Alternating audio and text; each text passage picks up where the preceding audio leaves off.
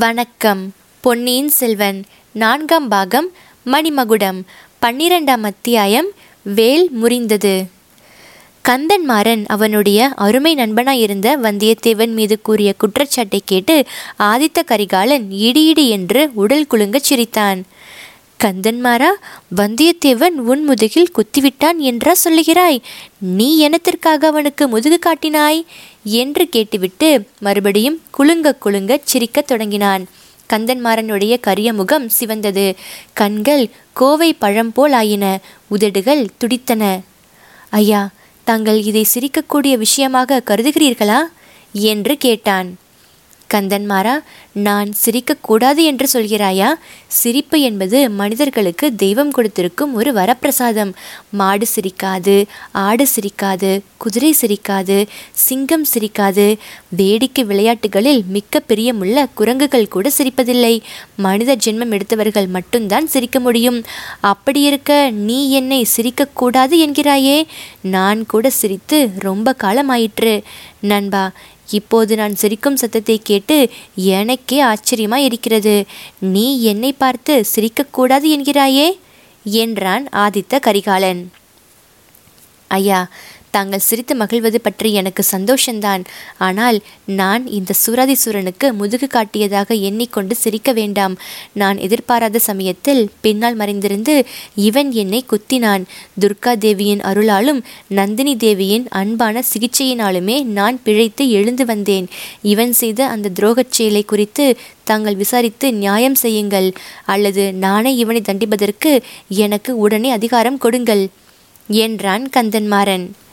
நண்பனே, நானே அவசியம் விசாரித்து நியாயம் வழங்குகிறேன். செம்பியன் குலத்து மன்னர்களிடம் ஒருவன் நியாயம் கேட்டு அவனுக்கு நியாயம் கிட்டவில்லை என்ற பேச்சு இதுவரையிலே கிடையாது. எங்கள் பரம்பரையின் ஆதி மன்னனாகிய சிபி புறாவுக்கு நியாயம் வழங்குவதற்காக தன் சதையை துண்டு துண்டாக வெட்டி கொடுக்கவில்லையா? எங்கள் குலத்தைச் சேர்ந்த மனு நீதி சோழன் பசுவுக்கு நியாயம் வழங்குவதற்காக தன் குமாரனையே பலி கொடுக்கவில்லையா? நீ புறாவை விட பசுவை விட மட்டமானவன் அல்ல. உனக்கு நான் நியாயம் வழங்க மறுக்க மாட்டேன். இவனை நான் விசாரிக்கும் வரையில் பொறுமையா இரு. வல்லவரையா, உன் பிரயாணத்தை பற்றிய மற்ற விவரங்களை சொல்லுவதற்கு முன்னால் கந்தன்மாறனுடைய குற்றச்சாட்டுக்கு நீ மறுமொழி சொல்லிவிடுவது நல்லது. என்ன சொல்லுகிறாய்? இவனை நீ பின்னால் இருந்து முதுகில் குத்தியது உண்மையா? அப்படியானால் அத்தகைய வீர லட்சணமில்லாத நீசத்தனமான காரியத்தை ஏன் செய்தாய்? எதற்காகச் செய்தாய் என்று கேட்டான். இளவரசே, நான் இந்த வீராதி வீரனை குத்தவும் இல்லை, முதுகில் குத்தவும் இல்லை. அதுவும் பின்னால் மறைந்து நின்று முதுகில் குத்தவே இல்லை. முதுகில் குத்தப்பட்டு நினைவிழந்து இரத்த வெள்ளத்தில் கிடந்தவனை தோளில் தூக்கி கொண்டு போய் சேர்ந்து நமுதன் வீட்டில் போட்டு காப்பாற்றினேன். ஆனால் அப்படி இவன் உயிரை காப்பாற்றியதற்காக நான் இப்போது வருத்தப்படுகிறேன். இவனை மார்பிளை குத்தி கொல்லாமற் போனோமே என்று பச்சாதாபப்படுகிறேன். ஸ்நேக தர்மத்தை முன்னிட்டு என் அரசருக்கு செய்ய வேண்டிய கடமையை புறக்கணித்து விட்டேன். ஐயா, இவன் என்னை ஸ்நேக துரோகி என்று சொன்னான். ஆனால் இவன் ஸ்நேக துரோகி மட்டுமல்ல, எஜமான துரோகி. இவன் முதுகில் குத்தப்பட்டது எங்கே, எந்த சந்தர்ப்பத்தில் என்று கேளுங்கள். தஞ்சாவூர் கோட்டையின் இரகசிய சுரங்க வழியாக இவன் யாரை பழுவேட்டரையர் அரண்மனையில் கொண்டு போய்விட்டு திரும்பினான் என்று கேளுங்கள். பெரிய பழுவேட்டரையரின் பொக்கிஷ நிலவரையில் இவன் அன்றிரவு யாரை பார்த்தான் என்று கேளுங்கள். ஆடி மாதம் பதினெட்டாம் பெருக்கு தினத்தில் இவனுடைய கடம்பூர் மாளிகையில் என்ன நடந்தது என்று கேளுங்கள். அன்றைக்கு அங்கே மூடு பள்ளக்கில் மறைந்து கொண்டு வந்தது யார் என்று கேளுங்கள். இந்த சமயத்தில் கந்தன்மாறன் உடல் நடுங்க நாக்குழற, ஆடே அற்ப பயலே, நிறுத்துவோன் அபத்த பேச்சை, இல்லாவிட்டால் இதோ இந்த வேலுக்கு இரையாவாய் என்று கூறி வேலை கையில் எடுத்தான். ஆதித்த கரிகாலன் அவனுடைய படபடப்பை கண்டு சிறிது வியப்படைந்தான். கந்தன்மாறனுடைய கையிலிருந்த வேலை பிடுங்கி தனது இரும்பையொத்த கரங்களினால் அதன் அடிக்காம்பை வளைத்தான். வேல் படார் என்று முறிந்தது. அதன் இரு பகுதிகளையும் ஆதித்த கரிகாலன் வீசி தூர எறிந்துவிட்டு, ஜாக்கிரதை, என் சிநேகிதர்கள் என் முன்னாலேயே சண்டையிடுவதை நான் சும்மா பார்த்து கொண்டிருக்க முடியாது.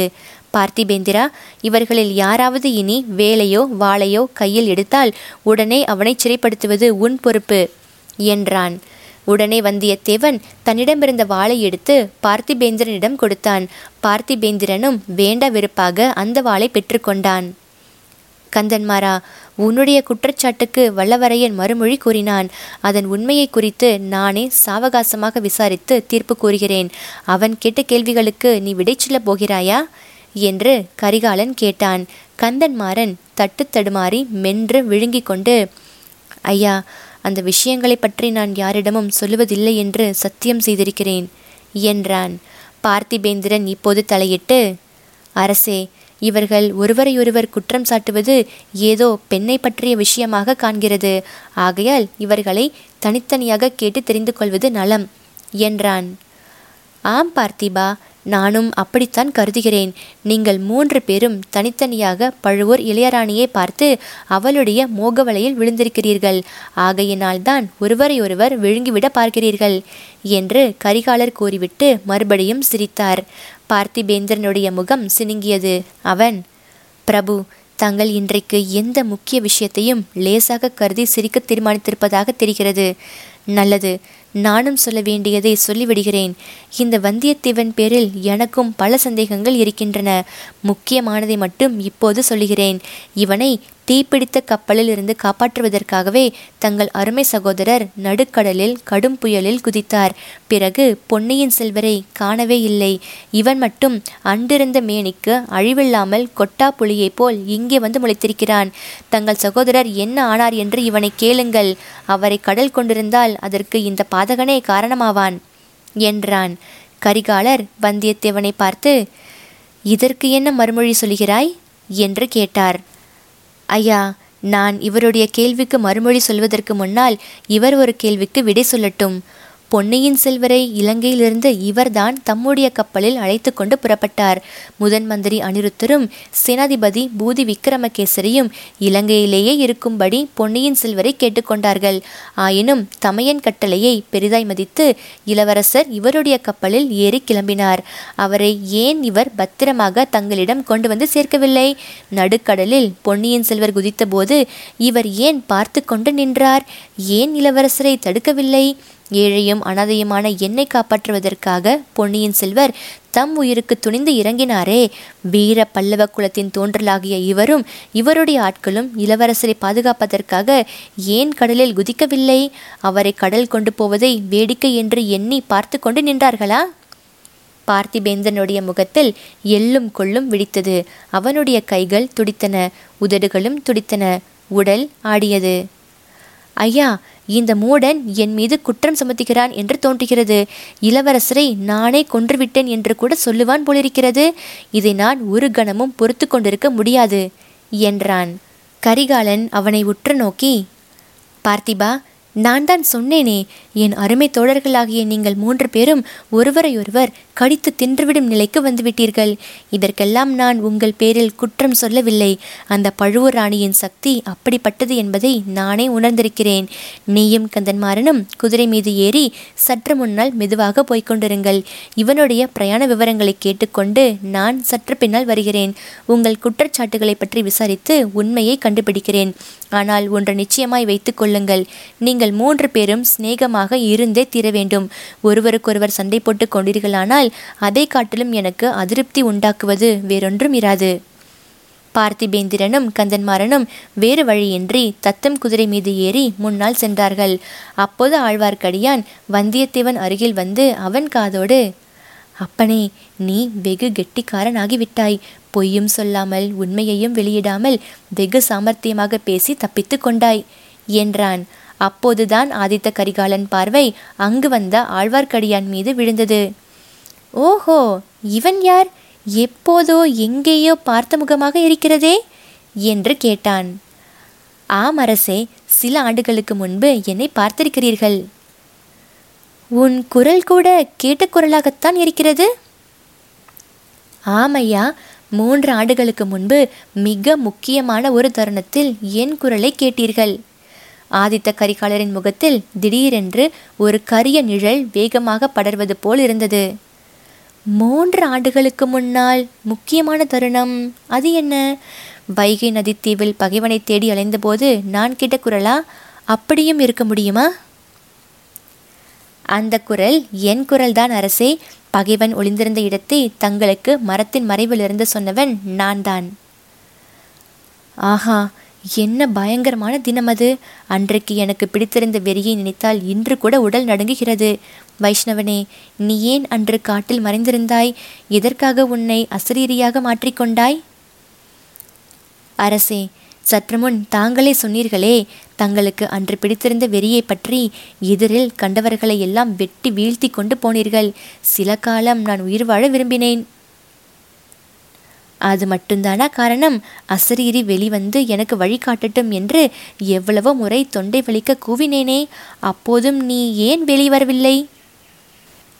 நான் வளர்த்த சகோதரி இப்பொழுது பழுவூர் இளையராணி. அவளுடைய தீராத கோபத்திற்கு ஆளாக நான் விரும்பவில்லை. அவளுடைய தீராத கோபத்திற்கு நான் மட்டும் ஆளாகலாம் என்று எண்ணினாயாக்கும். ஆட சண்டாளா என்று கூறி கரிகாலர் இடையிலிருந்த கத்தியை உருவினார். வந்தியத்தேவன் பயந்து போனான். ஆழ்வார்க்கடியானுடைய வாழ்வு அன்றோடு முடிந்தது என்று எண்ணினான். மிக்க நயத்துடன், ஐயா, இந்த வைஷ்ணவன் முதன் மந்திரியிடமிருந்து வந்திருக்கிறான். இவன் கொண்டு வந்த செய்தியை கேட்டுக்கொண்டு தண்டியுங்கள் என்றான். ஆஹா, இவனை தண்டித்து என்ன பிரயோஜனம்? இனி யாரை தண்டித்து என்ன பயன் என்று கூறி கரிகாலன் கத்தியை உரையில் போட்டான். கரிகாலன் கோபத்தைக் கண்டு வந்தியத்தேவன் பயந்தது போல் ஆழ்வார்க்கடியான் பயந்ததாக தெரியவில்லை. முகத்தில் விசித்திரமான புன்னகையுடன், அரசே, தங்கள் கோபத்தை என் பேரில் திருப்புவீர்கள் என்று எண்ணித்தான் இத்தனை நாளும் தங்களை நான் நேரில் சந்திக்காமல் இருந்தேன். என் பேரில் என் சகோதரி கொண்ட கோபமும் இன்னும் தீரவில்லை. இன்று வரையில் என்னை பார்ப்பதற்கு பிடிவாதமாக மறுத்து கொண்டிருக்கிறாள். ஆனால் தங்கள் பேரில் அவளுடைய கோபம் தீர்ந்துவிட்டதாக காண்கிறது. நந்தினி தேவியின் அன்பான திருமுக ஓலையை பார்த்துவிட்டுத்தானே தாங்கள் கடம்பூர் அரண்மனைக்கு விருந்துக்கு புறப்பட்டீர்கள் என்றான். ஆஹா, துஷ்ட வைஷ்ணவனே, அது உனக்கு எப்படி தெரிந்தது என்று கரிகாலன் கேட்டான். ஐயா, முதன் மந்திரி அனிருத்தன் பணியாளன் நான். முதன் மந்திரிக்கு தெரியாமல் இந்த சோழ ராஜ்யத்தில் எந்த சிறிய காரியமும் நடக்க முடியாது என்றான் ஆழ்வார்க்கடியான். பார்த்து கொண்டே இரு, ஒரு நாள் அந்த அன்பில் அனிருத்தனையும் உன்னையும் சேர்த்து தேச பிரஷ்டம் செய்து விடுகிறேன். இப்போது இருவரும் குதிரை மீது ஏறிக்கொள்ளுங்கள். என் இரு பக்கத்திலும் வந்து கொண்டிருங்கள். பேசிக்கொண்டே போகலாம் என்றான் ஆதித்த கரிகாலன்.